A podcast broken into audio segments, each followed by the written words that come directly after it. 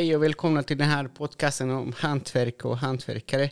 Idag har jag nöjet att kunna prata med en tjej. Det blir första intervjun här. Eh, Pernilla Blixt, välkommen! Tack så jättemycket. Det är underbart att vara här. är det bra? Ja, det är jättebra. Hur är, det, hur är, det, hur är läget i pandemin?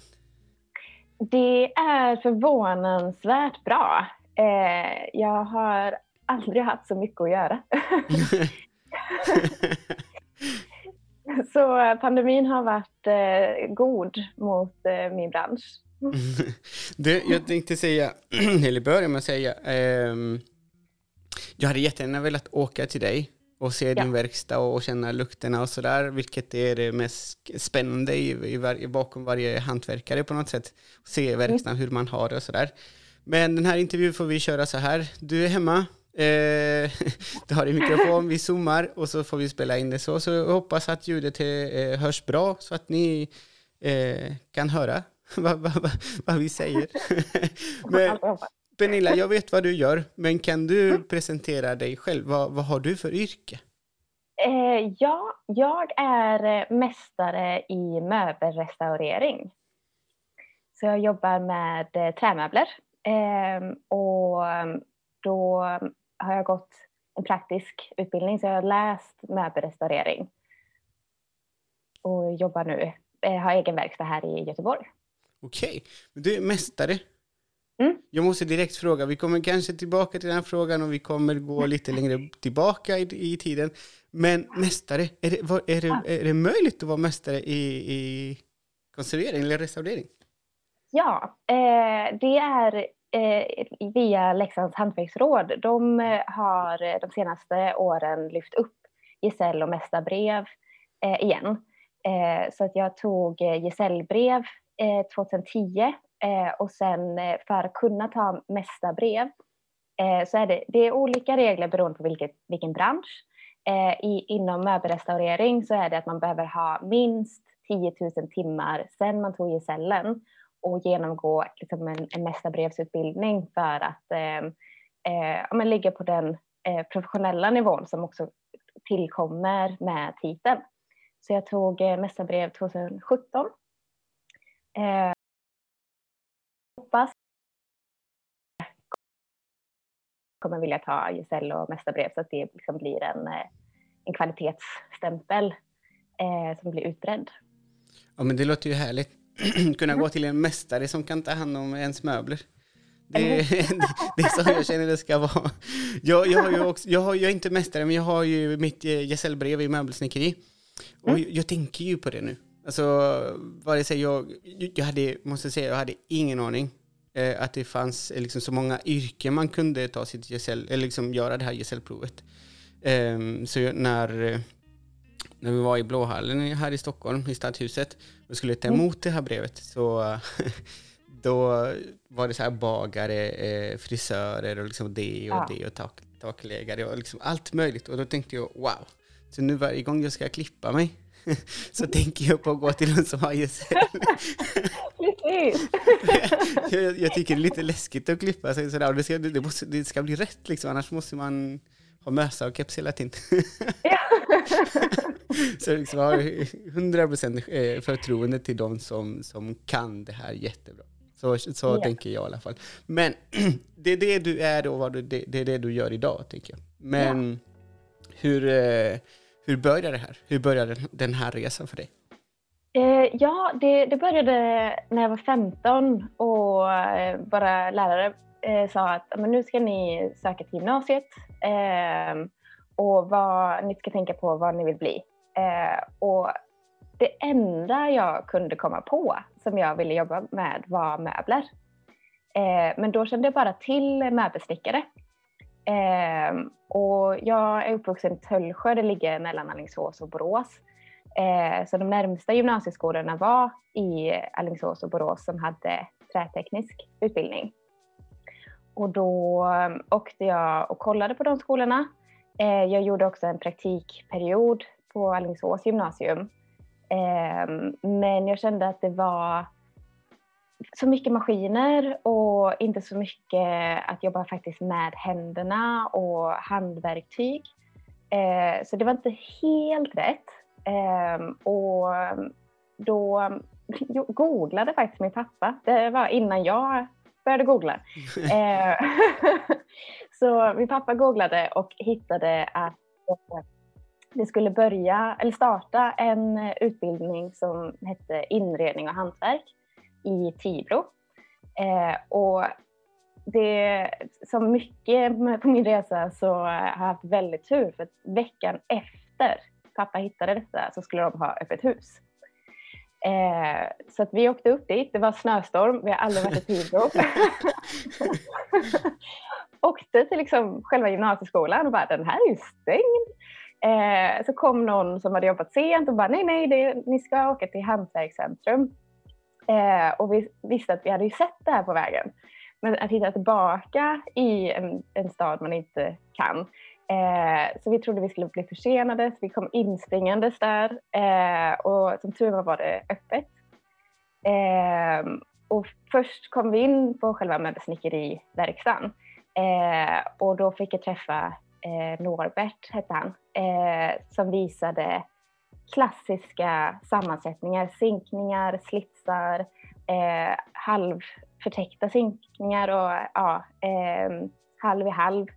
Eh, och jag kände att här är skolan. Det är så här jag vill jobba.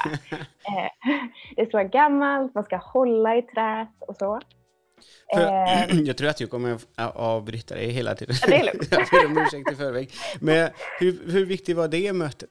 Med han där och eh. sen, liksom, som du säger, liksom, se de här sammansättningarna och kunna känna på dem. Hur viktigt var det för att kunna...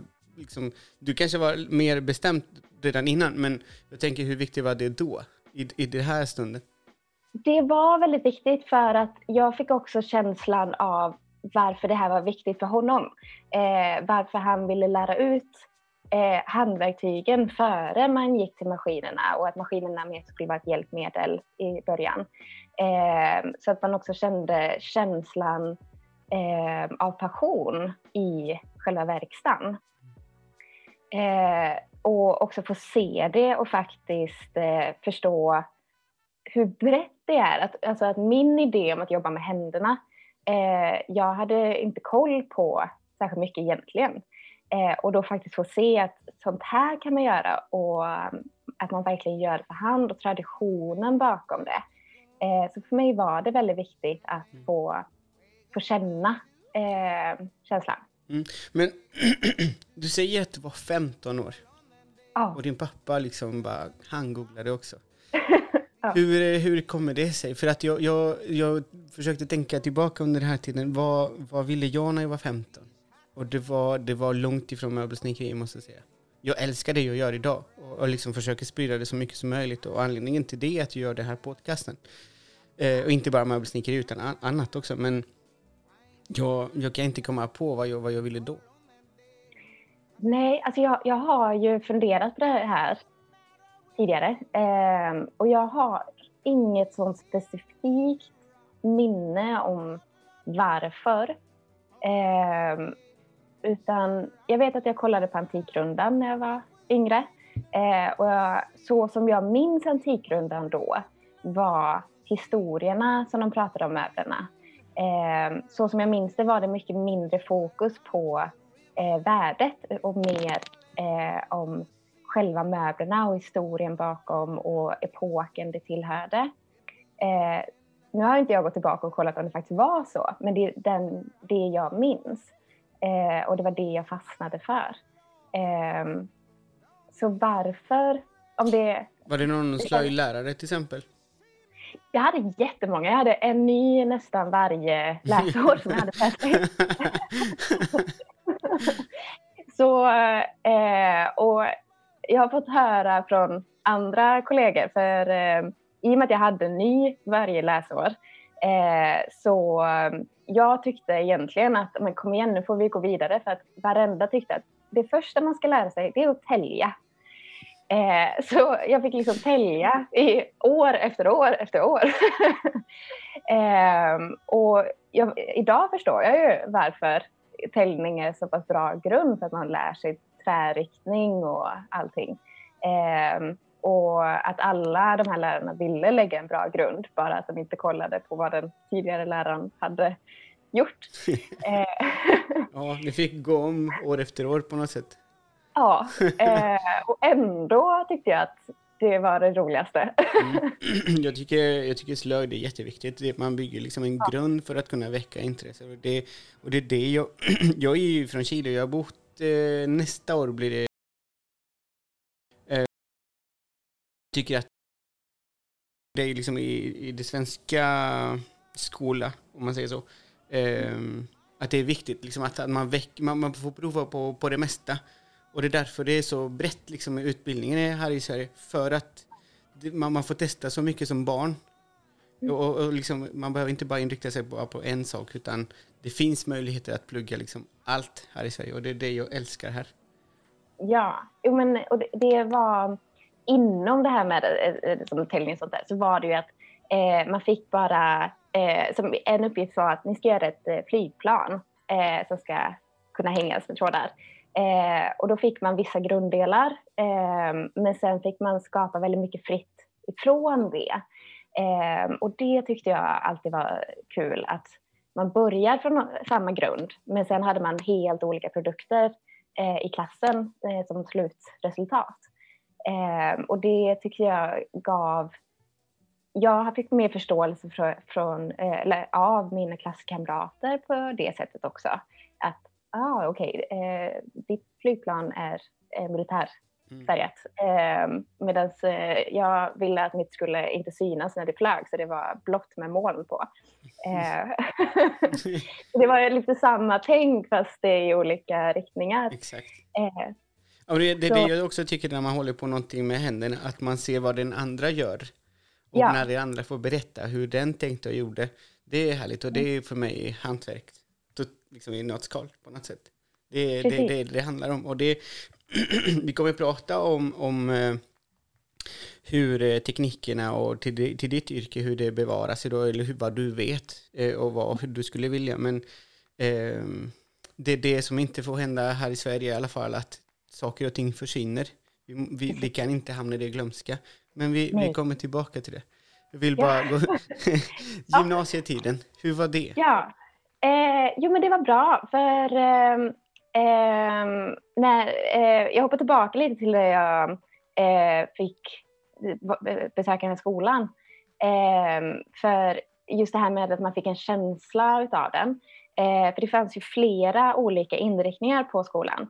Eh, och det var ju efter att jag varit på möbelsnickeriverkstan så gick vi vidare och då hamnade vi i restaureringsverkstan. Eh, och det var där jag träffade min eh, första restaureringslärare Claes som började berätta om restaureringsyrket. Eh, och då visste jag ju, det här ska jag bli. Eh, för jag visste inte om det yrket innan ens. Eh, det var därför det var liksom möbelsnickare som var min, min grund, vilket är grunden till möbelrestaureringsyrket överhuvudtaget. Eh, det är ett väldigt ungt yrke de första utbildningarna är liksom, eh, kanske sent 70-tal men framförallt under 80-talet som det utvecklas. Eh, och under gymnasiet...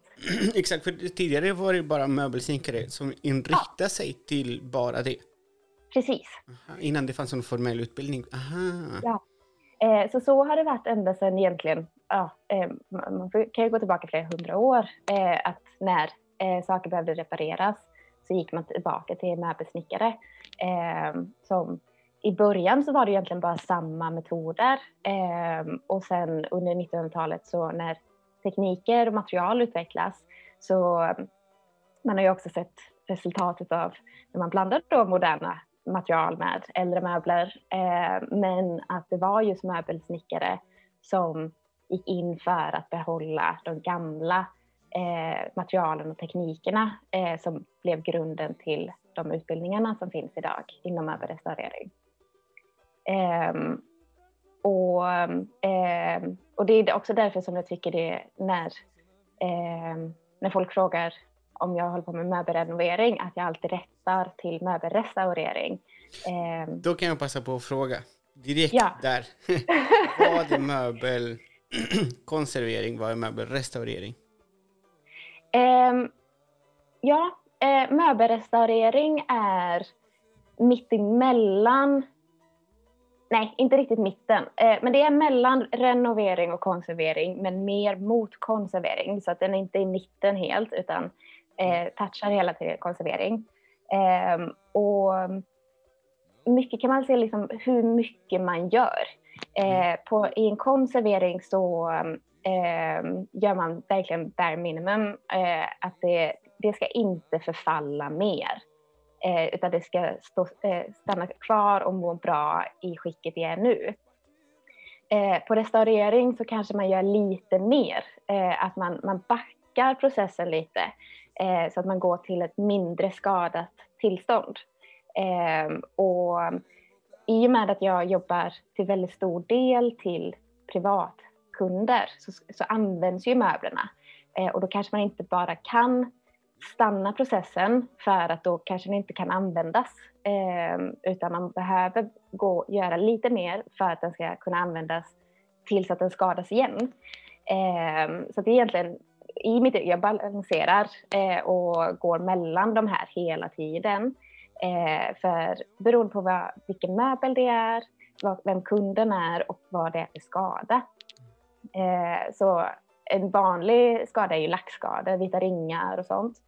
Eh, och då kanske man polerar bort ringarna. Eh, men eh, om det saknas lax så kanske man inte bara lämnar det utan man, man fyller på en viss, så att det, det är skyddat men det kanske inte är eh, helt jämnt. Mm. Eh, utan man, man låter eh, möblerna fortsätta berätta sin historia. Att här har det hänt grejer men vi kan fortsätta använda den eh, utan att eh, riskera att eh, förstöra möbeln. Eh, på en konservering så kanske man eh, bara lägger ett lite, lite skyddande lager eh, och på en restaurering så lägger man så pass många lager lack att man kan slita på det. Det är lite svårt att um, förklara exakt här går gränsen för att den är ganska luddig. Eh, utan det är mängden arbete man gör egentligen. Eh, om man bara eh, bevarar mm. eller om man eh, backar lite. Och renovering? Renovering är eh, också ibland nödvändigt. Eh, det, då går man ännu hårdare. Ehm, eh, om ett ben är skadat så kanske eh, för min del så kanske jag limmar ihop benet eh, om det har gått av på mitten sig eh, och sen förstärker invändigt eh, så att man har kvar originalbenet och låter skadan synas men benet är helt fungerbart. Medan i renovering så kanske man kastar alla delar och gör ett helt nytt ben. Eh, och då försvinner ju originalmaterialet. Eh, det, eh, och även det kanske är på den snälla skalan i mitt tycke. Eh, att man då hivar ett ben eh, och gör ett nytt. Eh, I den andra skalan då är det också att man målar om hela möbeln till lacksvart. Eh, mm, ja, förstår det. så det är hela tiden en skala. Eh, men jag försöker att alltid, varför jag alltid rättar eh, att det restaureringen gör är för att jag jobbar väldigt historiebevarande. Eh, minsta möjliga åtgärd till största möjliga funktion mm. eh, brukar jag förklara mitt jobb. Ja. Men varför möbelkonservering? och inte möbelsnickeri? Varför valde, varför valde du att rikta dig liksom där och inte fortsätta liksom att producera nya möbler? Um, har, du ehm. någon förklaring, någon tanke? Ja, alltså jag tycker det är otroligt fascinerande med de här gamla materialen. Jag jobbar ju bara med animaliska limmer eh, och eh, de modernare eh, lackerna är ju cellulosa Eh, och med nässkällack, olja, bivax. Jag måste, jag måste avbryta dig där. Jag måste säga en sak. Jag kommer förmodligen använda ordet konstig och nörd väldigt många gånger i det här samtalet. Ja! I det här samtalet eller liksom de kommande avsnitt. Men jag menar väl. Jag menar väl. Ja.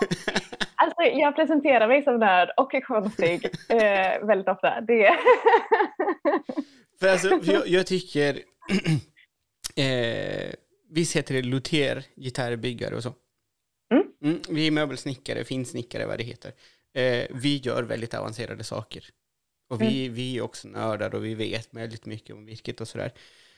Men jag tycker att luthier och eh, möbelkonservatorer ehm, att ni är de största nördarna som finns i den här branschen. För att alltså, jag, jag har sett, liksom, jag känner ju många eh, eh, som jobbar med det, det, du, det du gör också. Men Mm. alltså, när, när det kommer, när, när ni får till exempel en, eh, en stol från 1700-talet så tar ni den här möbeln så tar ni liksom en millimeter, eller ja, nu överdriver jag väldigt mycket, men ni tar en liten bit av det här och så får ni undersöka det för att veta vilket, vilket lim man använder då, eh, vilket träslag det är, vilket när det är målat blir det liksom omöjligt att identifiera ibland, eh, vilken typ av pigment man använder då och då kan ni liksom åstadkomma exakt samma sak som man gjorde för 300 år sedan. Jag Mm. blir så här, fattar inte. Ja, Men det, är det, det är det som jag tycker är eh, det roliga. Eh, att det, det blir ett sånt detektivarbete i det också. Ehm, och ehm, jag fascinerades väldigt tidigt med eh, att det var möjligt att jobba så. Ehm, att, eh, ja, men det första jag fick se var ett eh, valnötsskåp som var brännskadat. Och att få berättat för mig hur de skulle återställa det. Eh, hur de bara skulle behöva eh, byta ut de förkolnade delarna. Eh, men på andra ställen skulle de göra si och så. Eh, för mig var det magi. Eh, och som en Harry Potter-fan så tyckte jag att det var hur ballt som helst. Där, där är vi två måste jag säga.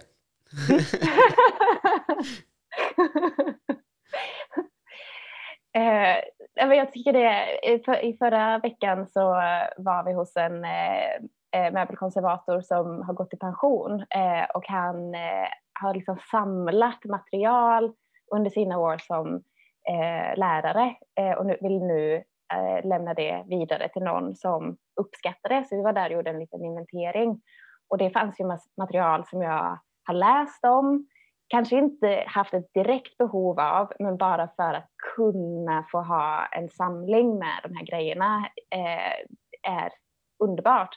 Att kunna visa men det här är eh, lim från just den här fisken, medan det här är gjort på ben. Eh, och kunna ha möjlighet att förmedla det vidare sen eh, till, till andra människor. Att berätta, det är det här vi använder och varför. Eh, att jag vet att hur bra det är för möblerna och också för nästa restaurerare eller konservator som ska jobba med samma möbel eh, så kommer inte det vara jobbigt eh, att hantera de materialen som jag använder idag. Det är helt otroligt. Jag, varje gång jag pratar med, med dig, för vi har pratat några gånger, när jag pratar med, med andra som jag känner, det blir alltid samma, samma känsla, samma, samma ämne man pratar så här, men hur är det du gör det? Liksom? Och nu är det aktuellt med det här programmet Återskaparna.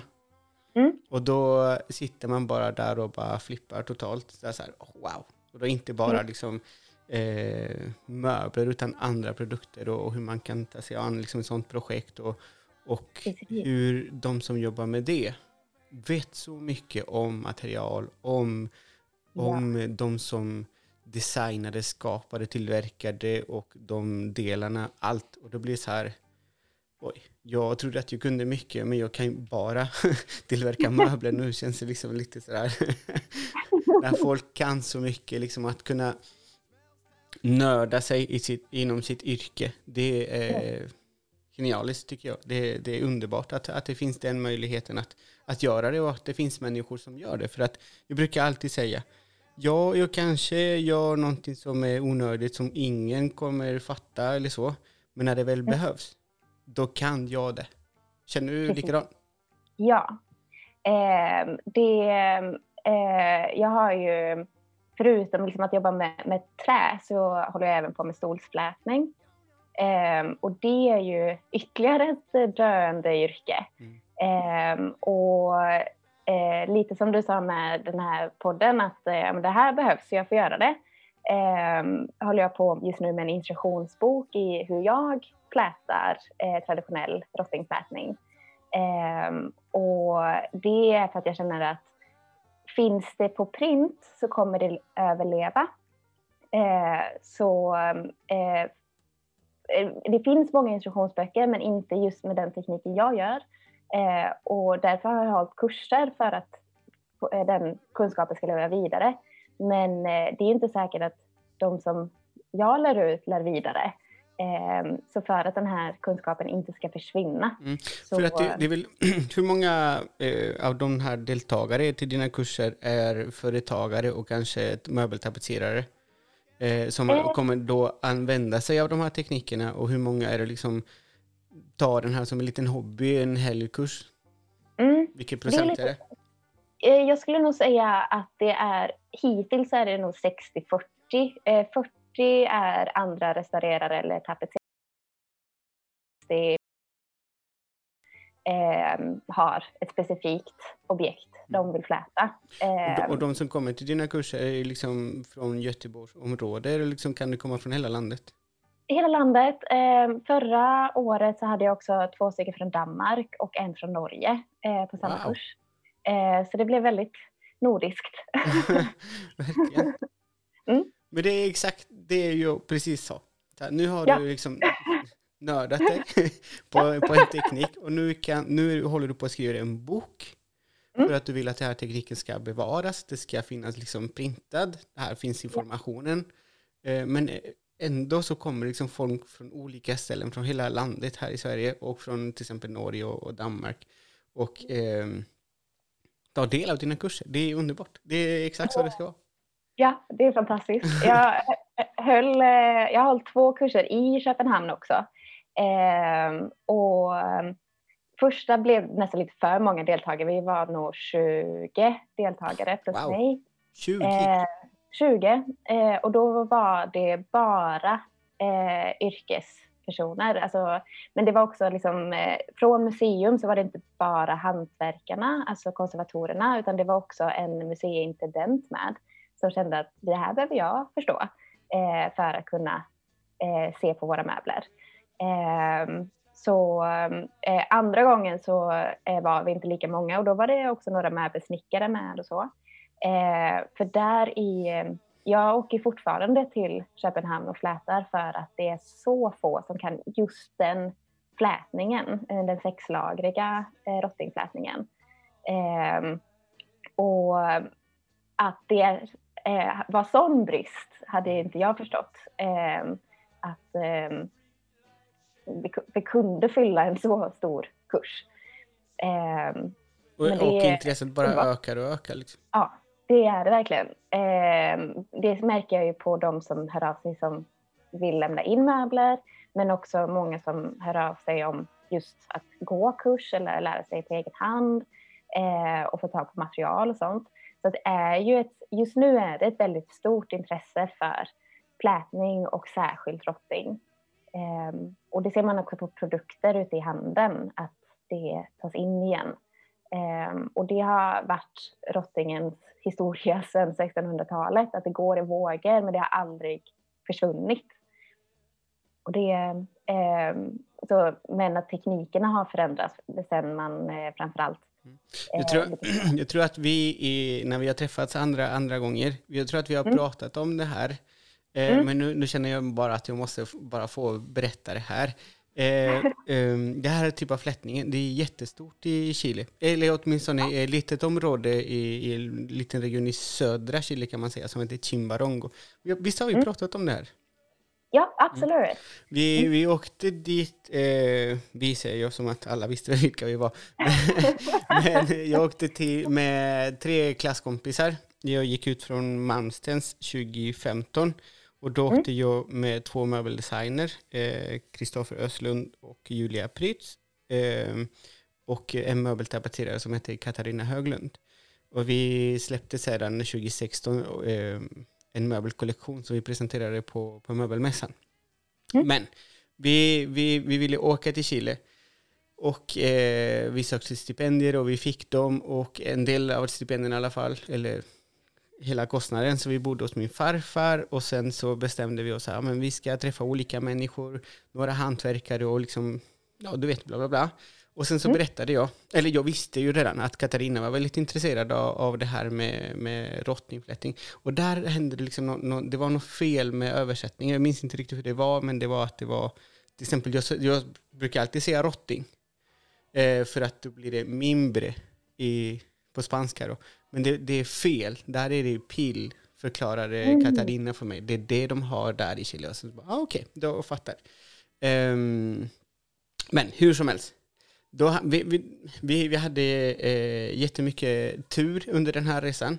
Eh, vi, vi sökte bara, så här, också som du gör, vi googlade. Ja, vi kollade lite ställen, jag visste ungefär var Chimbarongo var. Så vi tänkte, mm. vi, vi bildar dit. Så bildade vi liksom några timmar eh, från min farfar. Och så kommer vi dit och jag hade inga kontakter inga kontakter alls och så börjar vi liksom lite försiktigt sådär och kolla. Vi kommer liksom från Sverige och liksom letar efter några hantverkare. Och så är det en person som, för jag tror att jag frågade i någon slags kiosk eller något sånt där och då var det en person som hörde mig och säger han, ah, jag ska ta med dig till eh, en av de bästa eh, flätare, om vi säga så, eh, mm. som finns här i Kimbarong. Och så jag bara, ja ah, men schysst, ja vi, vi följer med. Och då, det var det jag hade förklarat för gänget att här i Chile fungerar det lite så. Man mm. go with the flow och vi, det ordnar sig liksom. Eh, och så kommer vi in där och då, då träffade eh, Sergio, Sergio heter han. Eh, och han var jätteskicklig. Han kunde mm. sin teknik jättemycket och berättade liksom om själva eh, problematiken som, som eh, flättningen har i det här området för att de, de var superskickliga. Det finns ett eh, flä, eh, flättnings-VM. som jag ja, men det, det är ju ascoolt! det finns, jag hade ingen aning, för mig var det så här, skämtar de eller inte så här. Och det finns, det finns googlar och lite och det året var det i, måste ha varit Estland eller Polen, Nå, något sånt där var det. Och det var en från den här lilla byn som vann he, hela VM för att han var liksom så skicklig. Um, hur som helst, då berättade Sergio, Sergio Vargas heter han, eh, hur de tillverkade möblerna och Katarina liksom bara tittade överallt. Och, och sen mm. blev liksom, eh, kanske utgångspunkten till hennes eh, examensarbete som hon skrev på Malmsens. Mm. Men där träffade vi liksom från Sergio, han, han skickade oss till andra hantverkare och vi kunde liksom se annat och de, de hade dokumenterat väldigt mycket eh, om olika tekniker och sådär. De kan jättemycket, men det här håller på att försvinna för att de, det finns inga yngre som satsar på det här. Och ja. det största problematiken är att till exempel motorvägen gick mitt på eh, byn, eller liksom, ja, byn kan man säga. Och mm. då var det liksom inga problem för att de kunde sälja möbler och, och alla hantverkare finns här och var sådär. Det finns många. Men sen så byggde de om motorvägen. Mm. Och då lämnade de liksom själva byn instängd. Ja. Så de som passerar ser aldrig byn. Nej. Och de ser aldrig liksom möblerna. Och det finns några, några så här eh, kiosk kan man säga vid motorvägen som, där man kan, där man kan eh, köpa saker. Men tekniken blev mycket grövre för, mm. för att det ska bli billigare. Så är det grövre, förklarar han, är det grövre då är det liksom mindre teknik. Då går det ja. fortare och då måste man sälja det billigare. För folk köper billigare. Liksom då är det liksom mer teknik som behövs för att kunna hantera det här och bli mer mm. hållbart. Och så. Men folk fattar inte det, folk vet inte det, då köper de inte det. Och då blir det så här, ah, vad är det man ska göra för att folk ska fatta? För vi fattar, men, men folk liksom överlag kanske inte riktigt är så insatta i det man gör och, och, och liksom vad är mer hållbart? Nej, och liksom ha, ha koll på vad materialen faktiskt är. Eh, för det ser ju både med flätning men också inom trä eh, att folk jag, jag, är jätteglad för att folk är mer intresserade och vill lära sig mer. Men det är tyvärr att jag väldigt ofta får in möbler när de har försökt själva. Det gick inte så bra och mm. sen kommer de till mig. Eh, och då får jag ett mycket större arbete, eh, ett onödigt arbete för att jag måste ta bort allting som de har gjort för att de har använt fel material. Eh, och det är eh, ett allmänt problem när det kommer till hantverk, tycker jag. Eh, dels det här med eh, allting ska vara billigt eh, och då kan man inte få samma kvalitet eh, som när det får ta tid. Ehm, men också att folk inte har koll på materialen. Eh, vad är bra material? Vad är dåligt material? Vad är bra teknik? Ehm, det, jag vet faktiskt inte riktigt hur... Jag skulle vilja att redan i slöjden eh, att det gick djupare på materialkunskap. Eh, så att även om de inte tycker att det här var det roligaste jag gjort så får de med sig kunskapen om eh, hur man tar hand om möbler eller trä. Eh, hur eh, eh, ja, bara att eh, få en, en, djupare kunskap om hur man inte förstör möbler snarare kanske.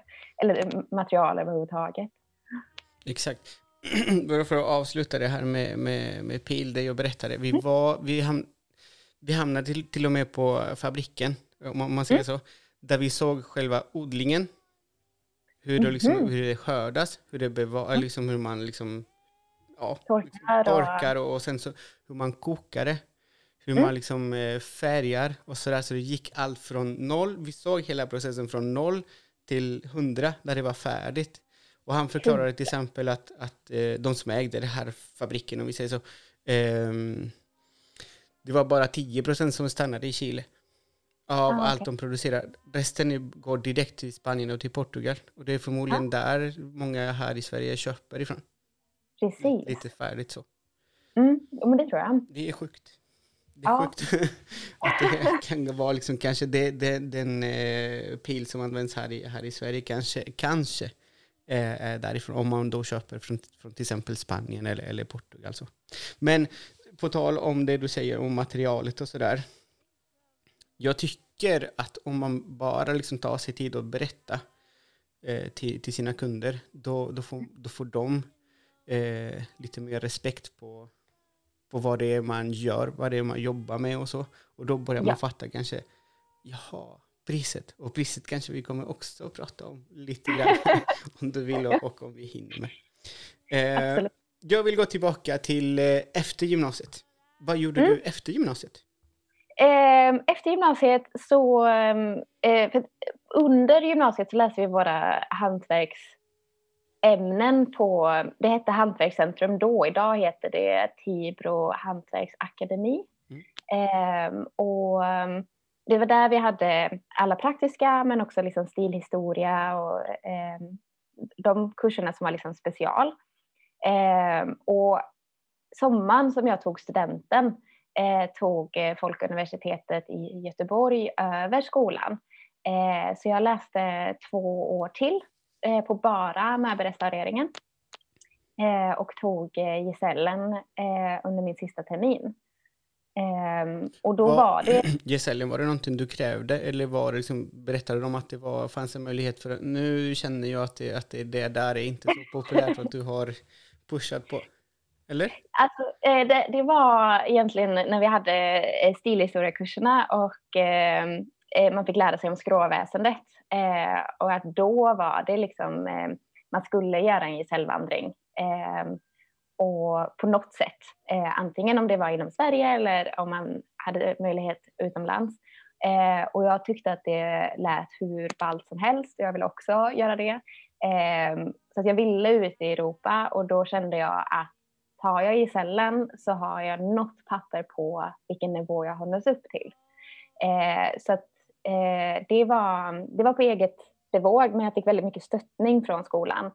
Eh, så de hjälpte mig att liksom leta upp möbler och eh, såg till att det gick att få in under utbildningen.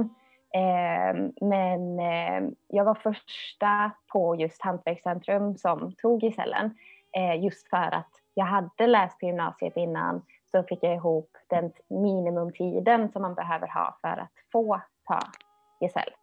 Ehm, så, så det var eh, för min egen del väldigt mycket att ehm, eh, jag ville känna att jag hade bevisa för mig själv att jag hade faktiskt blivit helt okej okay bra. mm.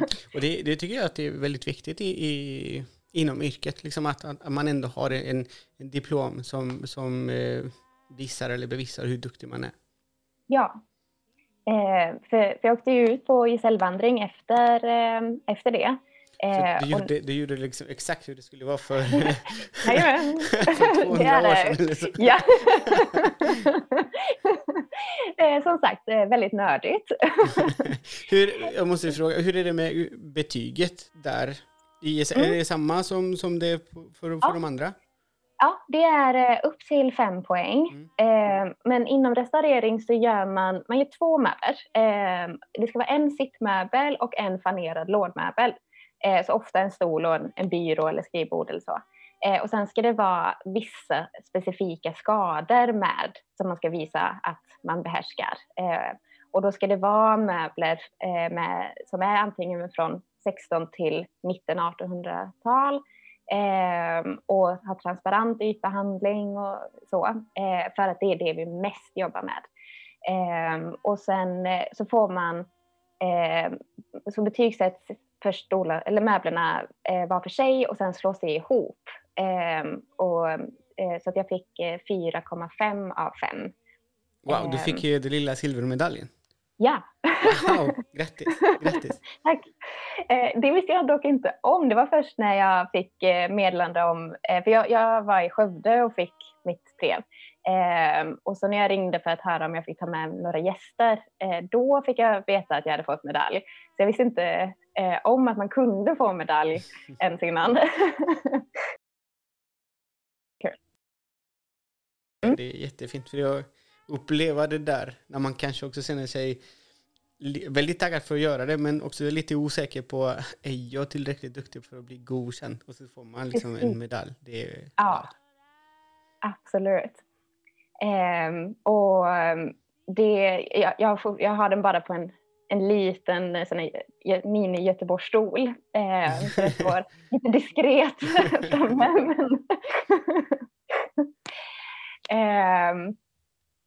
Eh, och vart var jag? Ehm, Vi pratade om att du pluggade på, i Tibro två år. Mm. Att du gjorde ditt där. Vad händer efter Tibro då? Eh, sen var jag utomlands i fyra och ett halvt år. Eh, och Fyra och ett halvt år? Ja. Och Eh. du, eller vart, vart var du?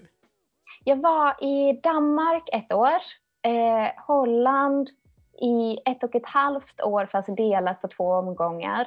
Var, var det här Eh. en del av din eh, gesällvandring? Ja, precis. du drog en lång varv. Ja. jag höll mig till Nordeuropa eh, för att jag, eh, jag fick höra väldigt mycket om eh, etik och så, hur man jobbade. Och, eh, det, jag hade inte några direkta kontakter till Sydeuropa, eh, utan det jag fick berättat mycket för mig var att de jobbar hårdare eh, och gå längre. Även om de använder samma tekniker så till exempel om det har blivit en spricka i en, eh, en sida på eh, ett skåp eh, så är det mer praxis att lyfta hela faneret, sätta ihop skivan och eh, sätta ihop faneret än att bara fylla sprickan. Eh, och jag ville jobba så mot konservering så mycket som möjligt eh, och att det var mer allmän praxis i Nordeuropa. Eh, så jag höll mig till Danmark, Holland, Tyskland och England. Eh, Wow. Mm, det, det var enormt lärorikt. Alltså, bo, självklart hantverksmässigt. Jag lärde mig så många olika tekniker eh, för Men- samma problem. Blev du anställd på olika verkstäder eller, eller var det praktik? Hur funkar det? Det var praktik, eh, så att jag finansierade med stipendier. Eh, och Vä- vänta, så- vä- vänta nu. Du ansökte om stipendier, men Ja. du fick ingen lön Nej, på fyra och ett halvt år. nej. Wow! Jag fick många verktyg. wow. hur, eh, hur, gick, hur gick det till? Man får eh, leva snålt. eh, jag hade, ibland så läste jag någon sån här... Jag, jag läste lite eh, kurser från CSN emellanåt ibland. Eh, för det var ju alltid lite glapp mellan vissa praktikperioder. Och någon gång eh, så tog jag någon månad, eh, eller jag tror det var, var två månader, kanske tre, på kundservice eh, mellan två praktikperioder bara för att tjäna lite pengar. Eh, och ehm, då sparade jag så mycket som jag kunde av det. Eh, och sen varje år sitta med stipendieansökningar. och det, och alltså det gick hade... bra eller fick du motivera väldigt mycket för att kunna Eh, det gick, alltså, dels blev jag ju bättre och bättre på att eh, skriva ansökningar. Men det var flera som jag fick kontinuerligt, att jag fick samma stipendium år efter år. För att de eh, eh, visade, eller jag visade liksom att jag gjorde vad jag sa att jag skulle göra. så första året så sökte jag hur många stipendium som helst och sen eh, lade jag till alltid några nya varje år men också sökte om dem som jag redan hade fått. Eh, och det var, väldigt, det var flera av dem som eh, fortsatte. Mm. alltså, vi hantverkare, vi måste vara verkligen jättetacksamma över att det finns sådana stiftelser som delar ut ett stipendium för att vi ska kunna söka och många gånger är det bara för att köpa verktyg eller för att fördjupa mm. sig i, inom en teknik eller ett visst projekt och, och då, har, då, köper man sig lite tid att kunna utveckla det. Det är så underbart. Det är, till alla från olika stiftelser som lyssnar på det här, mm. stort tack måste jag säga. Verkligen. Tack till alla. Alltså, ni har gjort min dröm möjlig. Men fyra och ett halvår, känner du att du mm. samlar på dig väldigt mycket kunskaper då, eller? Eller var det, ja. annorlunda, var det annorlunda från land till land? Ja, eh, det var en del eh, skillnader. Eh, framförallt så började jag se skillnader i möbler eh, och eh, de vanliga materialen. Eh, I Holland så var det mycket jag började lära mig väldigt mycket mer om vaxytbehandlingar eh, för att det var mycket mer utspritt. Eh, in, eh, även upp till 1800-talet. Eh, I eh, England så lärde jag mig en, eh, an, andra poleringstekniker. Ehm, så så jag, jag, lärde mig jättemycket ehm, om hur jag känner igen en möbel från olika länder men också eh, teknikerna bakom det. Och jag lärde mig väldigt mycket om mig själv, hur jag vill jobba. Eh, för när jag var i en verkstad eh, så höll jag ju mig till hur de tyckte att man skulle jobba. Ehm, men när jag liksom började samla på alla de här olika teknikerna och tankesätten ehm, så formade jag ju också min idé om hur jag vill att min verkstad ska vara. Ehm, som exempel så när jag var i Tyskland eh, så saknades en fot på en chiffonier eh, och då skulle man absolut fanera med eh, mahogny på foten också, men de ville att man skulle limma dit faneret med vitlim eh, för att det ska vara så tydligt som det bara kan att det är en ny del. Eh, och jag förstår argumentet, men i min verkstad skulle jag ändå använda eh, animaliskt lim eh, för att eh, det kommer reagera likadant som resten av möbeln eh, och det kommer ändå synas att det är en ny del bara man vänder på den för den kommer alltid vara ljusare till exempel. Eh, och skulle man göra vad heter det, dendrokronologi så skulle man märka att det här träet är yngre. Eh, så eh, jag håller med om argumenteringen men jag vill ändå inte eh, bryta materialvägen. Mm. Det ska ändå vara reversibelt i, i mitt tycke. Eh, men när jag var där så gjorde jag ju så som de ville. Eh, men det formade mig väldigt mycket att mm. få vara på de här platserna och diskutera med andra hantverkare om varför de gör. För det är väl liksom också hantverket i sig på något sätt. Man lär sig av andra väldigt mm. mycket. Man ser hur mm. andra gör. Men i slutändan är det ju vi själva, eller liksom det är en själv som, som bestämmer så här vill jag göra för att jag tycker det är bäst, för att det är mer hållbart, för att det är bla bla bla. Ja. Viss, eller upplever du likadant? Jag, jag upplever det så. Ja, eh, verkligen. Eh, alltså min, min mästare i England, eh, han sa det att den absolut viktigaste frågan man måste hela tiden fråga sig är varför.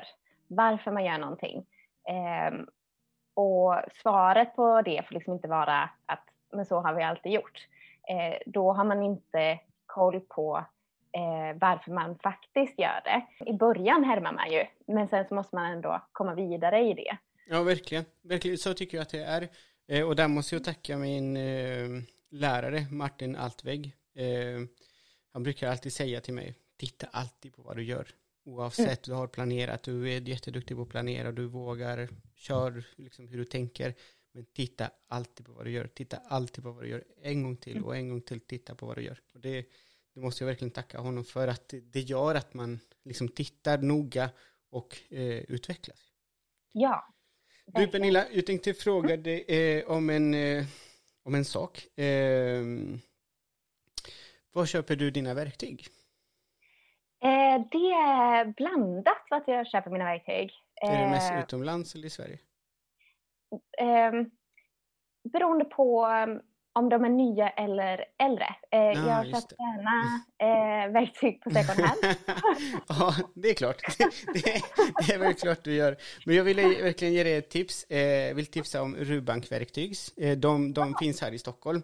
Eh, mm. Hemsidan heter hyvlar.se. Mm. Och de heter likadant, hyvlar.se eh, på Instagram, så där kan man också kolla. Men de säljer ju liksom det mesta när man behöver till en möbelsnickeriverkstad. Eh, de säljer liksom hyvelstål, hyvlar av liksom olika märken. Eh, mm. Ja, du vet, eh, Lee Nielsen, Veritas och lite andra, andra märken. Eh, de säljer också för slöjdverktyg, de säljer små, mindre maskiner kan man säga och maskindelar. De säljer olika typer av lim. Eh, Johan är lika nörd som vi är. så, han, så han får reda liksom på vad, vad är det konservatorer använder, vad är det möbelsnickare använder. Så han försöker liksom köpa in allt det här till, till företaget. De finns i Farsta i Stockholm, men nu med pandemin så kan de inte eh, ta emot folk, eh, vad jag förstår. Men man kan beställa online. Man kan kolla på deras hemsida och då kan man beställa allt. Eh, och för, säg för tre veckor sedan så, så beställde jag saker eh, från dem. Jag beställde en måndag och på onsdag hade jag redan mina saker. Ja, vi är i Stockholm, det går lite fortare, men det är väldigt smidigt att beställa från dem och det går ju fort. Eh, kolla på deras hemsida, de har ju liksom det mesta. Lim, jag såg att du hoppade lite. men de har lite lim att testa också och de har massa böcker. Måste jag mm. säga, de har massa böcker böcker liksom om möbelsnickeri, om gamla möbler, om det, hela den här från Lost Arpress, heter det. Ja. Eh, de flesta böcker har de. De böckerna liksom är specifika för möbelsnickeri till exempel, som är jättesvåra att få tag på eh, vanlig bok, eh, hand, eller bokaffär. Eh, de finns där. Så hula.se, där kan man kolla och, och komma åt det mesta. Bara ett litet tips där. Ja, det, jag, jag har faktiskt följt dem på Facebook i många år och mm. dreglat lite när deras eh, inlägg kommer upp. Eh. jo, men de, de, har mycket. De har mycket, de har det, det mesta kan man ju säga. Och jag tror att om, om man, om man eh, inte hittar, då kan man väl eh, skicka ett meddelande. Så jag tror att Johan gör det möjligt att kunna köpa in det. Mm. Det är väl bättre att köpa lokalt va?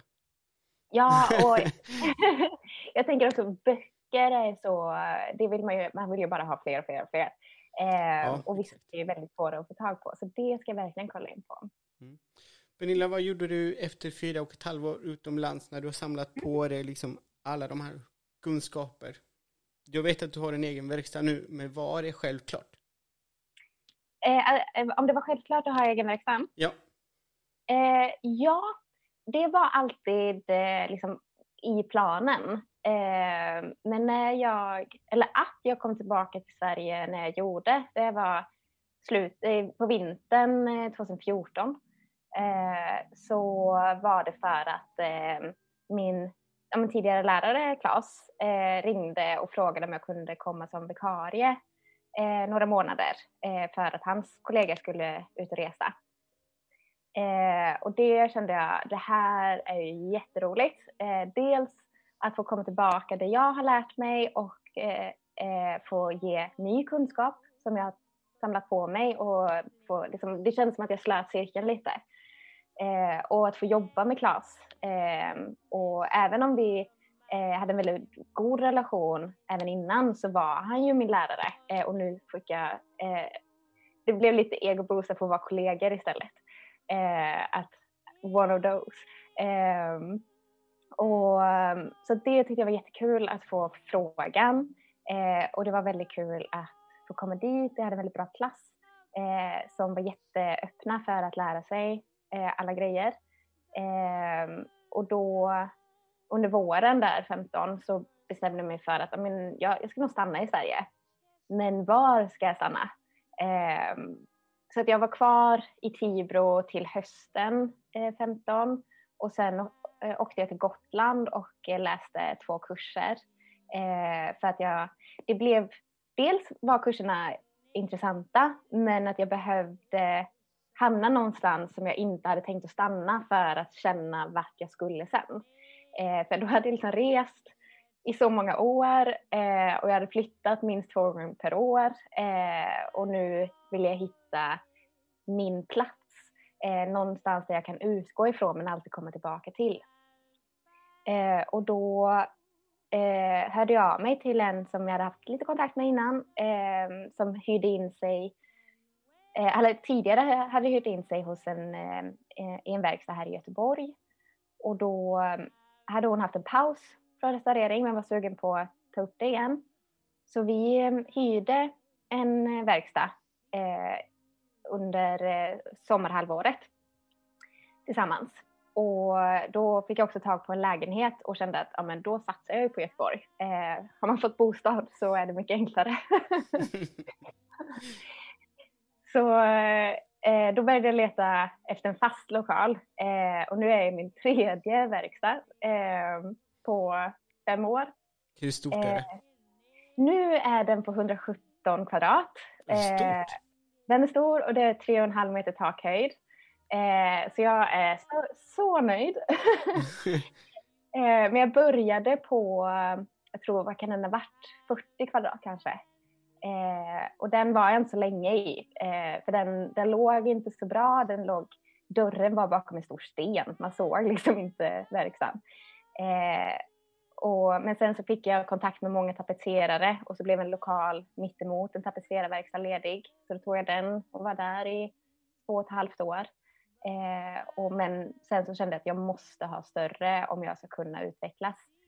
Eh, för den var så pass liten att alla kunder var tvungna att, att komma en specifik dag att både hämta och lämna för att det fanns liksom inte plats att ha mer än så. Eh, och det, jag förlorade kunder på det för de det är många som när de har tagit beslutet att de ska göra det så vill de bara lämna ifrån sig möblerna. Sen kan det, de vänta tills det är gjort, eh, men de vill kunna ta sitt steg så snart som möjligt. Eh, och då hur, behövde jag ha Hur länge, det beror, jag förstår att det beror på, på vad det är för skada, vad det är för möbel det, det handlar om. Men väntetiden?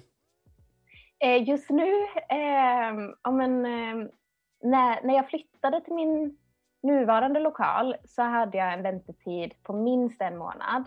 Eh, och ofta kanske två månader.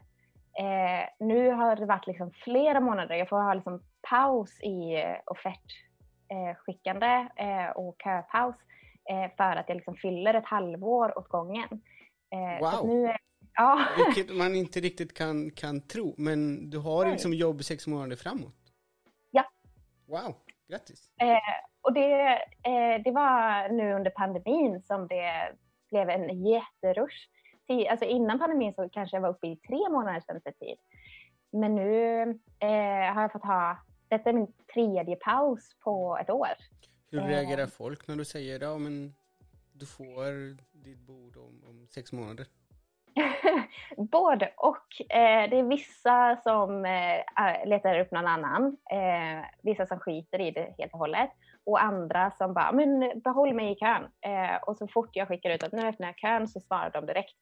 Eh, som tycker att, men då, min, min tro om varför de stannar är för att då tänker de att men då måste det vara bra om det är så pass lång kötid. Mm. Eh, eh, och särskilt återkommande kunder, eh, de respekterar det för att då, då vet de redan vad de får.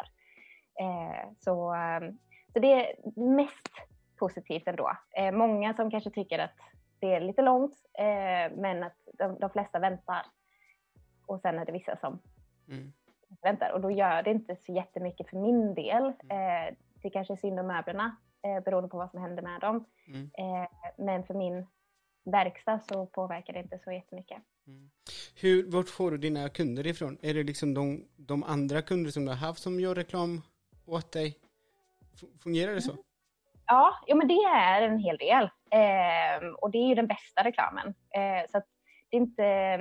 Eh, dels är det ju då de eh, som har på något sätt lyckats hitta en och sen berätta vidare. Eh, de kunderna i sin tur eh, är inga problem att, eh, att de väntar till exempel eller att det kostar vad det gör. Eh, för då är det väldigt mycket random på internet. Eh, sen eh, var jag med i Göteborgs-Posten förra sommaren. Och det gav ju också jättemycket. Eh, för att det är väldigt, det är inte så många restaurerare i Göteborg. Eh, så att det, jag tror att det är väldigt många som inte ens vet om att det finns. Eh, och då blev det en rush eh, tack vare den. För att folk har letat och har velat lämna in men inte hittat till någon. Men, hur hittar man dig annars? Jag har både hemsida, så man kan hitta mig liksom via Google, eh, och sen har jag Instagram. Och via Instagram så har jag fått en del kunder också. Eh, det tog ett tag. Eh, det är nog de senaste två åren som jag egentligen har fått kunder via, via Instagram. Eh, och då eh, även liksom via eh, vintagehandlare men också andra tapetserare som hittar den. Eh, men också privatpersoner som kontaktar direkt. För samarbetet där bland hantverkare, till exempel tapetserare, det, det är stort va? Så, som Mm. jag har förstått i alla fall att det är liksom, ja det här kan jag göra men annars, och till Pernilla hon fixar det här jag inte kan. Ja, eh, det är, eh, och jag har flera, flera tapetserarverkstäder som jag jobbar ihop med. Eh, och där har jag även eh, gjort, jag hade en liten dagskurs eh, på sånt som jag tycker att det här kan ni göra själva. För att minimera resande och ta den tiden. Om det liksom bara är att fräscha upp eh, ytbehandlingen lite grann på benen och på armstöden. Eller en enklare omlimning. Eh, så det har jag eh, lärt ut till de tapetserarna. Men sen så kommer det ju alltid de mer avancerade eh, skadorna. Eh, eller att de kanske inte kan se vad det är som faktiskt felar. Då kommer de ändå till mig. Om du kan sammanfatta vad, vilka jobb det är du gör, Mm. vad skulle det då bli? Eh, ungefär 40 procent är stolsflätning eh, och då är det både rotting, pappersnöre, säv, sjögräs, eh, olika typer av, av flätningar. Eh, och sen är det väldigt mycket omlimning av stolar, eh, väldigt mycket polerarbeten med vita ringar eh, och justering av lådor. Det är nog de tre stora grejerna. Eh, att lådor inte går som de ska eh, och så. Eh, det är inte lika ofta, även om det ingår, att det är så stora fanerarbeten. Eh, utan då är det mer om det är kanske lite mer exklusivare möbler som de kommer in. Eh, och jag föredrar ju egentligen att jobba med möbler från före 1900. Eh, det, det tycker jag är absolut roligast. Eh, och det kan man ju inte alltid välja, men det, det går lite i, i skov, eller vad man ska säga. Men kommer Eh, det sådana såna projekt till dig, eller sådana möbler till dig också? Sådana uppdrag? Mm. Du får det också? Jajamän. Eh, dels, eh, jag jobbar med en jättebra antikhandlare. Eh, så han eh, berättar ju också för sina kunder i sin tur. Eh, så, att de kommer till mig. Eh, och där är det ju eh, väldigt mycket att fräscha upp för försäljning. Men han är väldigt noga med att det ska vara historiskt korrekta material eh, och historiskt korrekta metoder. Eh, så han låter mig jobba precis som jag vill. Ja, det är bra. ja, det är väldigt lyxigt. Eh, och då, men då kommer ju många, för hans kunder har ju ofta fler möbler från de epokerna. Eh, så att de kommer direkt till mig sen. Eh, och då, om jag postar någonting på Instagram om det, eh, om en specifik rokokobyrå eller så, eh, och någon ser det och också har den så kommer de i sin tur för att då ser de att jag har bredden. Eh, men det är också mycket 1900-talsmöbler som kommer in för att det är deras. Jag har en, en dubbelfråga. Mm. Eh, de människor som har lite äldre möbler, har de större respekt för möbler än, än de som har möbler som är bara eh, 10 eller 20 år gamla? Um, jag vet inte om man ska kalla det respekt eller inte, men det är vanligare att eh, de som vill lämna in nyare möbler skriver att de vill slipa av och lacka om. Mm. Eh, att just att slipa saker, det är så liten del och, som, av vad jag gör. Eh, men det är det absolut vanligaste att folk skriver att jag vill slipa av och lacka om. Eh, och så får man förklara att det behövs inte slipas. Jag jobbar från läget det är i eh, och behåller allt original eh, och fräschar upp det. Eh, Medan om det är någon som har en äldre möbel så kanske de bara skriver att den här behöver ordnas. Eh, det här eh, trillar av eller den här lådan funkar inte. Eh, så just hur de beskriver vad de vill ha gjort skiljer. Ehm, så ehm, jag tror att hela idén med nya möbler är att de ska fortsätta också se nya ut. Eh, det är svårare att låta en möbel från 50-talet se gammal ut än en möbel från 1700-talet för att den blir mer naturligt att den ska se gammal ut. Mm. I, i, det, i, I samhället vi lever i idag, mm. det är jätteannorlunda än vad det var för 10, 20, 30, 50 mm. år sedan. Eh, hur viktigt tycker du att det är för oss hantverkare att visa oss på sociala medier? Som till exempel Instagram eller Facebook? Eh, jag tror att det är viktigt för att folk, det är där folk hänger. eh, och det är där vi kan bli sedda att vi finns. Ehm, och det, jag, jag, är inte jättebra på att hålla min Instagram aktiv. Eh, jag tycker det är personligen lite, eh, det tar lite för mycket energi att skriva ett bra inlägg. Eh, men jag får ju höra från andra att när jag faktiskt skriver lite mer om möbeln eller skriver om den som har gjort möbeln eh, så tycker de att det är jätteintressant.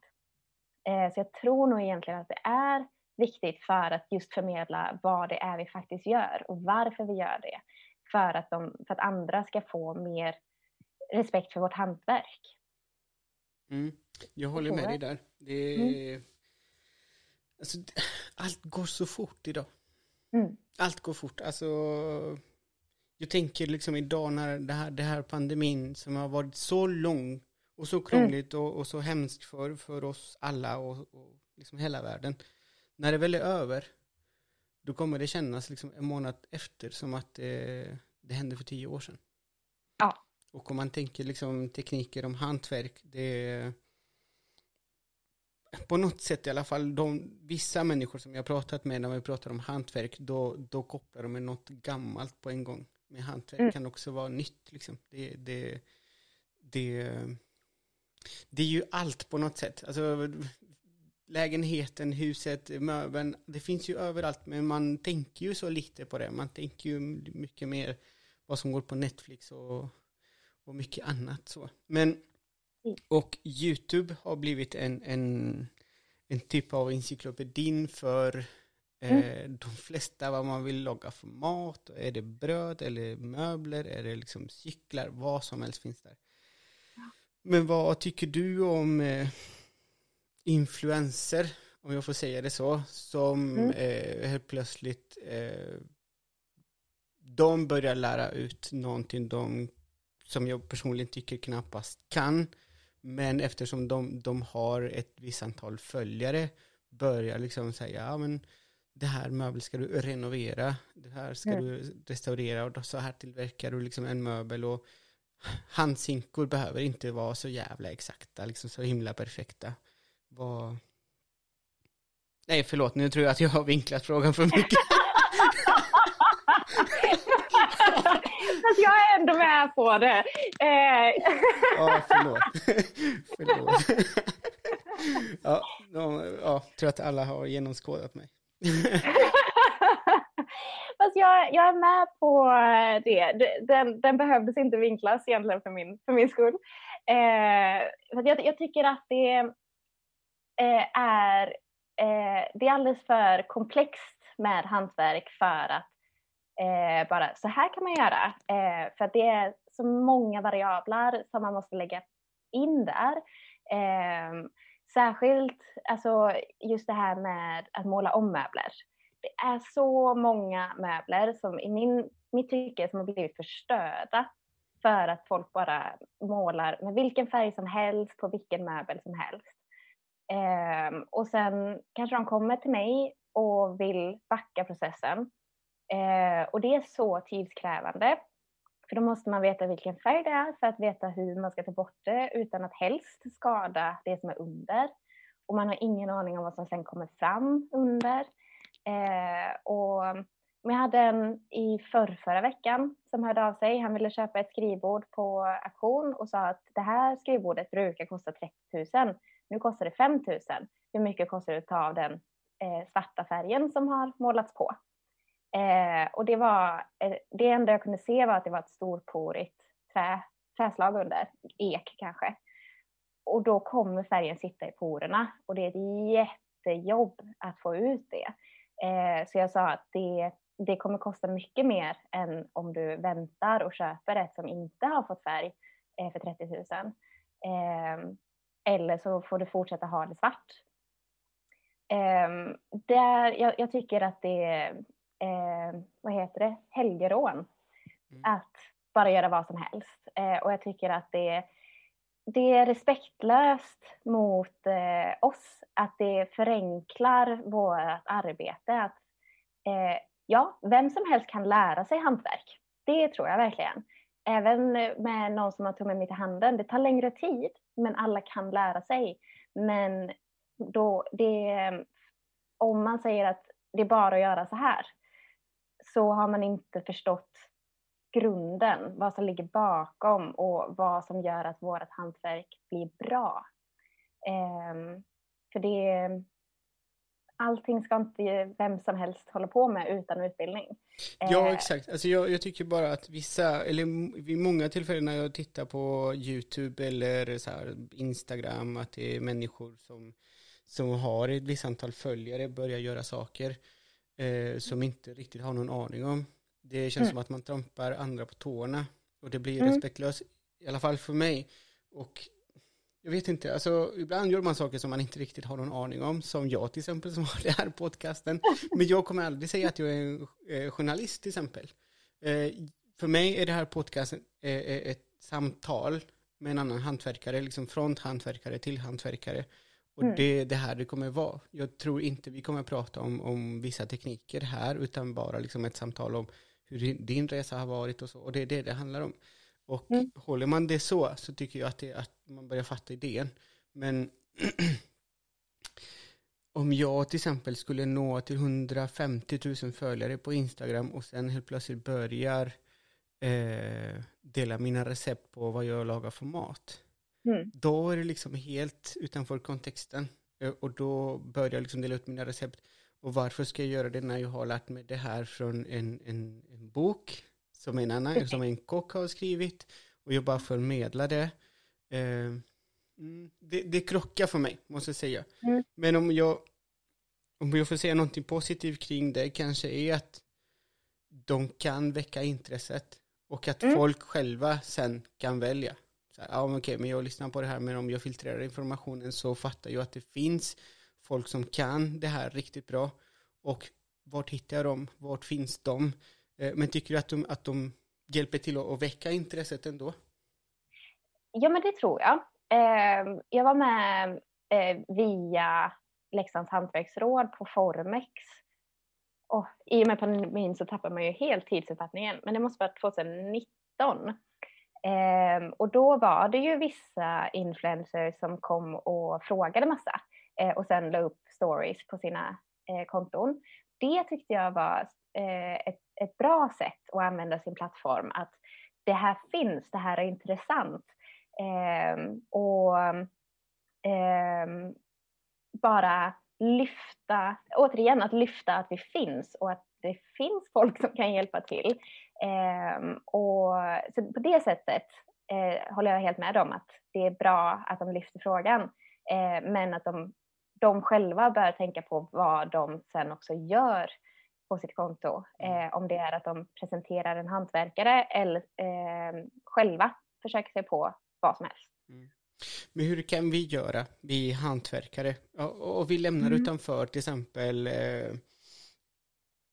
de här mästarföreningar som finns, utan vi som hantverkare, vad är det vi ska göra för att förmedla, för att väcka intresse och för att rädda yrket? Och rädda kanske låter lite sådär extremt, men man väl pratar om vissa yrken, då är det verkligen rädda yrken. Eh, hur, hur, tycker du att vi borde göra? Hur, vad, vad är det vi borde tänka på? Um, dels utbildningsmässigt. Det är väldigt, väldigt många hantverksskolor eh, och utbildningar som försvinner. Eh, och det är också ungdomar vet nog inte så lika mycket om eh, vad för hantverksutbildningar som finns. Så redan, redan i yngre åldrar eh, presentera det och kanske visa att det här kan man faktiskt också göra.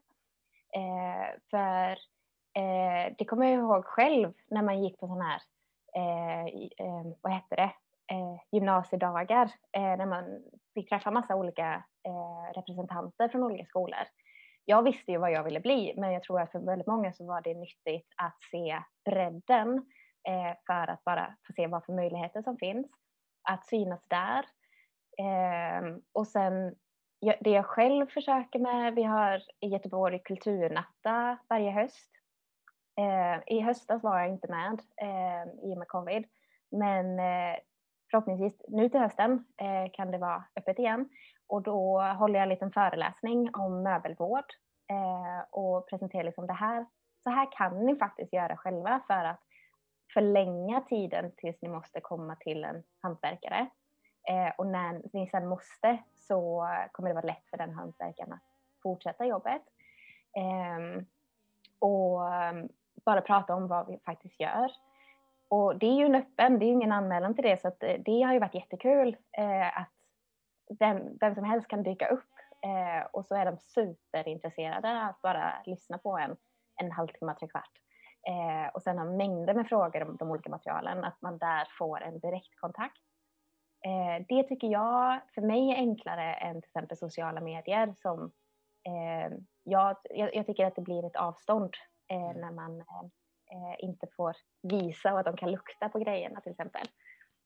Ehm, och ehm, även med, med återskaparna, eh, det får man ju se vad det ger i det långa loppet, men det är också ett sätt att faktiskt visa att vi finns.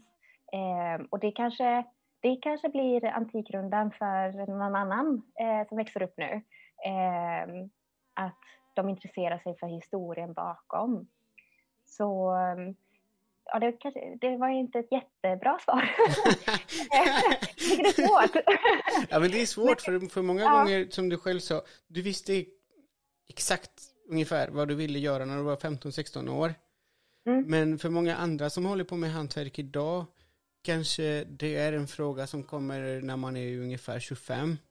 Mm. Och då tänker liksom man kommer mitt i livet på något sätt att ja men jag har pluggat den här, det här passar inte mig och jag vill hålla på med någonting med händerna och sen så börjar man hyvla och hålla på med trä och då fastnar man och då tänker man, jag vill ta det ett steg vidare. Men vissa utbildningar finns och det finns ändå många i Sverige, eh, mm. runt om i landet. Men det är som du sa, många skolor som har lagt ner. Eh, sedan 2015 så tror jag att det kan vara ungefär fem skolor som har lagt ner. Eh, mm. Jag gick på gymnasiet och sen på komvux på en skola som heter Bolandsgymnasiet. Skolan finns, men utbildningen möbelsnickeri försvann 2012, 13, 13, 14 måste det vara. Mm. Och det, det är synd för det var en väldigt bra skola. De lärarna som, som jobbade där, de var väldigt så passionerade för inte bara möbler utan pedagogik utan lära andra och sådär. Mm. Eh, och det är synd att, att, det, att det blir så. Liksom. Sen måste man lyfta varenda sten över landet för att kunna hitta liksom, rätta utbildningen och liksom, allt det här känns mycket mer nischad och så. Eh, ja, alla ska inte bli hantverkare, men möjligheten borde finnas lite mer tydligare.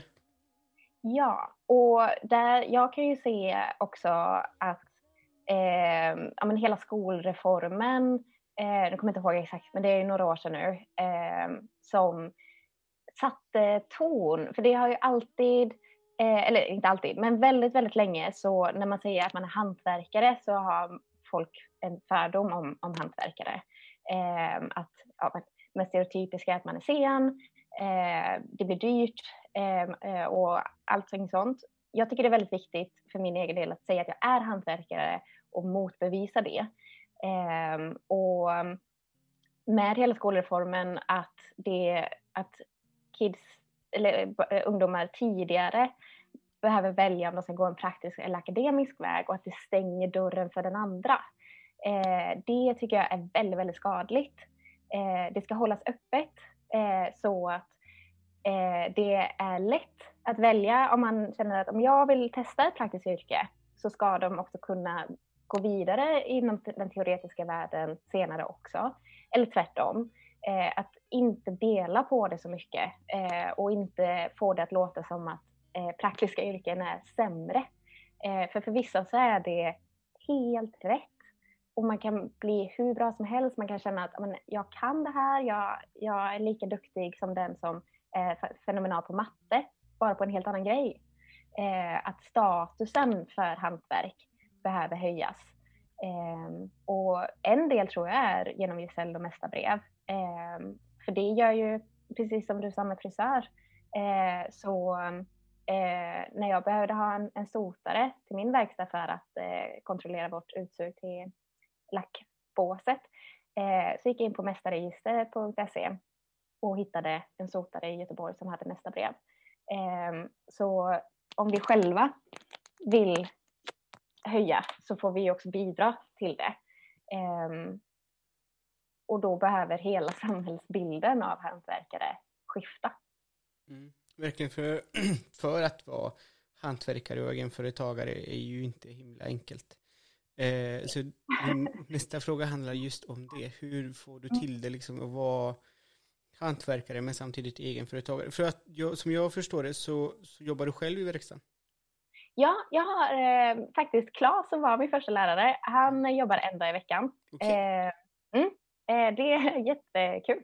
Mm. Ehm, och eh, han är ju ja, men, över 60 eh, och är bonde också, så han tycker att men, en dag i veckan är, lagom. Um, och då får jag både lite extra händer och om jag fastnar i något så har jag någon att bolla med. Mm. Um, men jag trivs att sprida ut mig eh, och använda upp all plats. Eh, så, så jag jobbar till största del själv. Eh, och då har vi, i och med att han bara jobbar en dag i veckan så eh, sköter jag liksom all kundkontakt. Så att han kommer egentligen bara dit och så är det en lista på vad han ska göra. För det, det jag tänker på, det du ska utföra jobbet. Du måste mm. sälja jobbet. Du måste mm. liksom sköta ekonomin. Eh, allt liksom det, det kontorsarbete som, som krävs för att ja. vara, liksom, sköta allt och vara... Hur balanserar du det? Liksom? ja, eh, det, alltså för min egen del så var det ju en självklarhet att ha egen verkstad och vara egen. Men det var väldigt mycket mer än vad jag hade räknat med när jag hade den här bilden. Eh, just det här med bokföring och sånt. Eh, och i början så tog jag lite hjälp eh, för att liksom kontrollera att jag hade gjort bokföring rätt och bokslut och deklaration och sånt. Men när, det liksom, när jag kände att men nu, nu förstår jag det här så har jag gått, eh, gått över till att göra det själv. Eh, men det måste man ju inte göra. Eh, jag har ett väldigt stort kontrollbehov. Så att jag, jag, behöver också göra min egen bokföring för att känna att jag har koll på att det går bra eh, och att jag, eh, ja, men, att jag betalar rätt eh, i skatt och moms och hela den biten. Eh, men det är ingenting man måste ha om man känner att jag vill ha eget företag men den delen är inte nice. Så finns det hjälp att få. Eh, och att det är viktigt att komma ihåg det. Eh, och med kunder så nu i min verkstad så har jag väldigt stora fönster så det är också folk som kommer in från gatan och eh, eh har en fråga direkt. Eh, att hantera kunder är mycket lättare de dagarna det är inte är stressigt och ibland så känner det som, känns det som att man inte får jobba i fred överhuvudtaget. Eh, så det är plus och minus. Men eh, eh, saker som jag har gjort för att känna att det ska fortfarande vara kul är dels att hålla på min etik eh, och säga nej när eh, folk själva vill bestämma hur jag ska jobba, om det går emot hur jag vill jobba. Eh, så det gjorde jag redan tidigt, eller från början, och det var läskigt när man inte, när man bara hade liksom, om nu har jag det här jobbet, jag behöver ha ett jobb när det här är slut, så var det läskigt att säga att nej, det är inte så jag jobbar, jag kommer inte erbjuda den tjänsten, det här är vad jag kan erbjuda. Om de då tackar nej för att det inte är vad de vill ha, eh, så kan man ju stå utan jobb. Eh, men för mig var det alltid värt det. Eh, hellre att jag då håller på med egna projekt en vecka och ehm, äter det som står i skåpen eh, för att få jobba så som jag vill jobba. Um, det kanske i slutändan är det viktigaste, att du får jobba mm. med det du vill och, och, inte känner att nu jobbar jag för pengar. Precis. Eh, för självklart, vi lever i, vi måste ha pengar för att överleva och ha boende, men det får inte vara värt allt. Eh, för det var ganska ofta när jag var ute på praktiken som de påminner om att liksom, du vet om att du inte kommer bli rik på det här. Eh, och jag förstod ju vad de menade, men jag kände ju hela tiden mig rik. Jag fick göra vad jag ville. Eh, och som sagt, jag levde på stipendier, jag levde, levde på, som, en, som en student i eh, jätte, jättemånga år. Eh, och flyttade hela tiden, så jag hade aldrig några sparpengar, men det var så värt det. Eh, och det är ju också av att jag började ung. Eh, jag hade inte en fast bostad eh, så jag kunde bo billigt ehm, på andra sätt. Ehm, men ehm, nu driftar jag lite. Nej, men jag tror att eh, just det här med att man ska känna att man jobbar för sig själv och för sitt hantverk, vad det är man faktiskt brinner för, då, då blir det naturligt och det, då blir eh, hela upplägget bra. Eh, för jag uppfattar det som nu när kunder kommer in att jag, om jag håller hårt på min etik så respekterar de det till slut. Eh, det, de som är svårast eh, är gamla gubbar för att jag är ung och kvinna. Eh, tänkte, tänkte, ska jag fråga det, ska jag inte fråga det? Blir det så ibland? Får du det, ja. den... ska man säga, konfrontation, inte konfrontation, men problem med, med kunder eller jag vet inte hur jag ska formulera frågan, men att du är kvinna och egenföretagare och, och liksom håller på med det här yrket. Är det ens en fråga? Liksom, ja. Från, från, från kollegor och från kunder? Inte som, eh, från kollegor.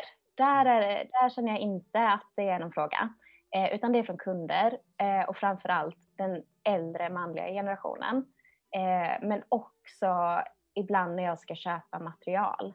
Ehm, och tyvärr har eh, de dagar när Claes jobbar så är det, jag kan bli totalt ignorerad för att Claes står där. Eh, så vi har, haft en, vi har en dialog om det. Så att han, Pratar du med eh, honom? Eh, ja, med, med Claes. Ja. Eh, så att eh, han blir medveten om detta och det är han. så nu har vi liksom att när kunder kommer in, han ska inte, liksom, ingen ögonkontakt. om han kan så till och med lämnar han rummet eh, Eh, för att de inte ska få möjligheten. Eh, för det kan vara att jag står och pratar med dem och de fortsätter titta på Klas. Eh, och det, jag blir så frustrerad för att jag känner att jag har gjort det här så länge. Det här är min verkstad. Varför kan ni inte respektera mig? Eh, och eh, ibland krockar det så pass mycket att jag säger nej till jobb. Eh, för att jag känner att du kommer aldrig respektera vad jag gör. Mm. Eh, för det har ändå varit många gånger att jag känner att jag måste vara dubbelt så bra för att erkännas som okej. Okay. För att bevisa att du kan. Nej men så ska det inte vara. Vi pratade precis om att vi, det här är liksom ett helt annat samhälle än vad det var för 10 år sedan eller 20 mm. år sedan. Alla killar, män som hör den här, kvinnor också. Eh, mm. Det här är verkligheten idag. Eh, du är mästare precis. Då, då borde man fan inte ifrågasätta vad du kan och inte kan. Nej. Det, det, så ska det inte vara. Det, Nej. det, jag menar, du, vad du kan yrkesmässigt, där är redan bevisat. Du Mm. har ju både gesällprov och mästarbrev. Ja. Så jag antar, att du kanske har dem hängandes på väggen där i verkstaden. Ja, jag har ju det. Du, du bara titta på det. Sluta tänka på massa annat.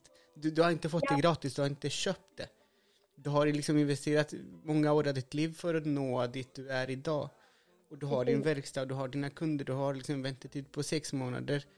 Det säger ju väldigt mycket om dig och vad du gör. Eh, Mm. så jag menar, alltså jag bryr mig inte. Alltså jag tänker så här, jag skulle aldrig bry mig om, om det är en tjej eller en kille som, som gör någonting åt mig. Vad kan du? Yrkesmässigt Ja. så är det så, och rent generellt. Jag menar, jag, jag har ju mamma och syster. De är mycket lika. hur, hur ska man liksom... Ja, för mig är det också en jättesvår fråga för att jag, jag tycker det, det, det, är svårt för, för er kvinnor som är yrkesverksamma liksom i, i, i olika saker. Och att, det liksom, att det kommer kunder och att det kommer kollegor som ifrågasätter vad du kan bara för att du är tjej. Det, så får det inte vara. Och nu måste vi alla lägga av med det. Mm. Och, och det, det, det sker förändring. Alltså, ehm, bara på de här fem åren eh, så är det ju färre och färre som eh, kommenterar att jag är ung och kvinna. Eh, eller visar att de eh, blir osäkra eh, på min kunskap därför. Eh, och det är inte lika många liksom, i våran generation som det är i den äldre generationen. Eh, så jag tänker att det kommer fortsätta förändras eh, och också av att det blir fler och fler kvinnor i trähantverk eh, kommer också förändra bilden. Eh, så jag tror att liksom, om kanske två generationer så kommer det vara en helt annan bild. Eh, och om man ser till tapetseraryrket så är det ju dominerande kvinnor idag. Och det har ju också varit ett helt mansdominerat yrke tidigare. Så men det, det, känns som att det är mer accepterat att det är kvinnliga tapetserare för att då jobbar de med tyg. Eh, och det ses som ett mjukt hantverk. Eh, men det är ju lika slitigt det. Eh, och, Och jag bjuder alla att gå och titta på hur de jobbar. precis, hur svårt det är liksom att, att dra åt liksom snöre på resårhuset. Så. Ja, Men du Pernilla. Mm. för, att, för att börja runda av. Eh, var är du om ett, tre eller fem år? Mm.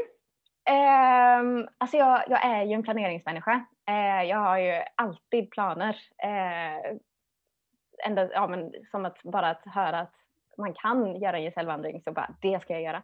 Eh, så nu håller jag på med den här instruktionsboken eh, i traditionell sexlagrig rottingflätning.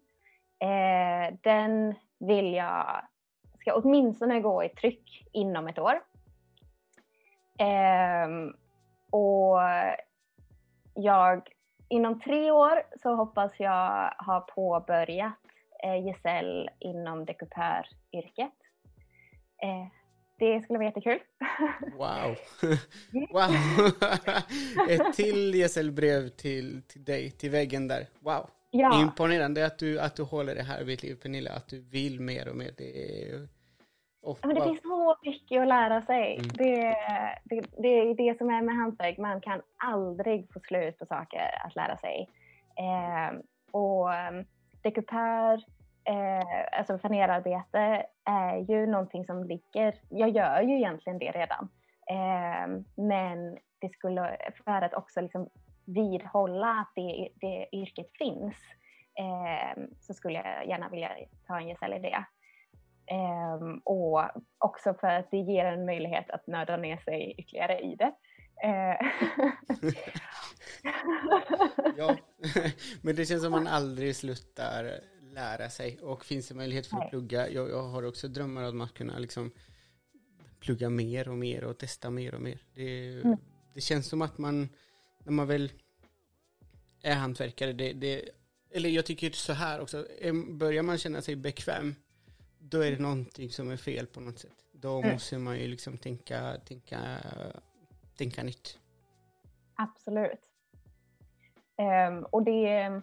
ehm, jag tror att jag alltid kommer ha liksom vidare planer. För om, om, om jag tänker om fem år så hoppas jag ju, dels hoppas jag att intresset för möbler är ännu större eh, och kanske värdet på möbler, inte nödvändigtvis det ekonomiska värdet, eh, men att folk värderar möbler mer.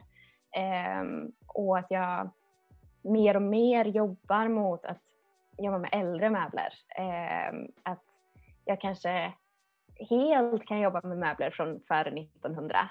Det hade varit, det hade varit jättekul. Eh, och bara nörda ner sig på riktigt gamla grejer.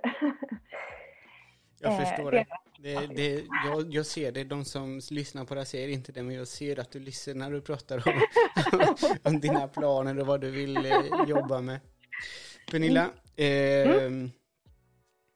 har du något tips för de som vill satsa på uh, ett hantverk? De som kanske är redan hantverkare, anställda, men vill mm. öppna ett företag eller tänker på att ah, jag borde ta och plugga någonting inom mm. hantverk. Vad har du för tips där? Gör det. det är det väl, eh, ja, gör det. Alltså leta upp skolor. Eh, det finns eh, både liksom faktiska skolor man kan gå på, både inom möbelsnickeri och möbelrestaurering. Eh, det finns både Tibro och Dals Långed för restaurering och möbelsnickeri finns även uppe i Kramfors. Och, eh, Skåne är jag dålig på, eh, jag tror att den har lagt ner där. Eh, men Stockholm, mitt i landet, eh, Dals Långed igen.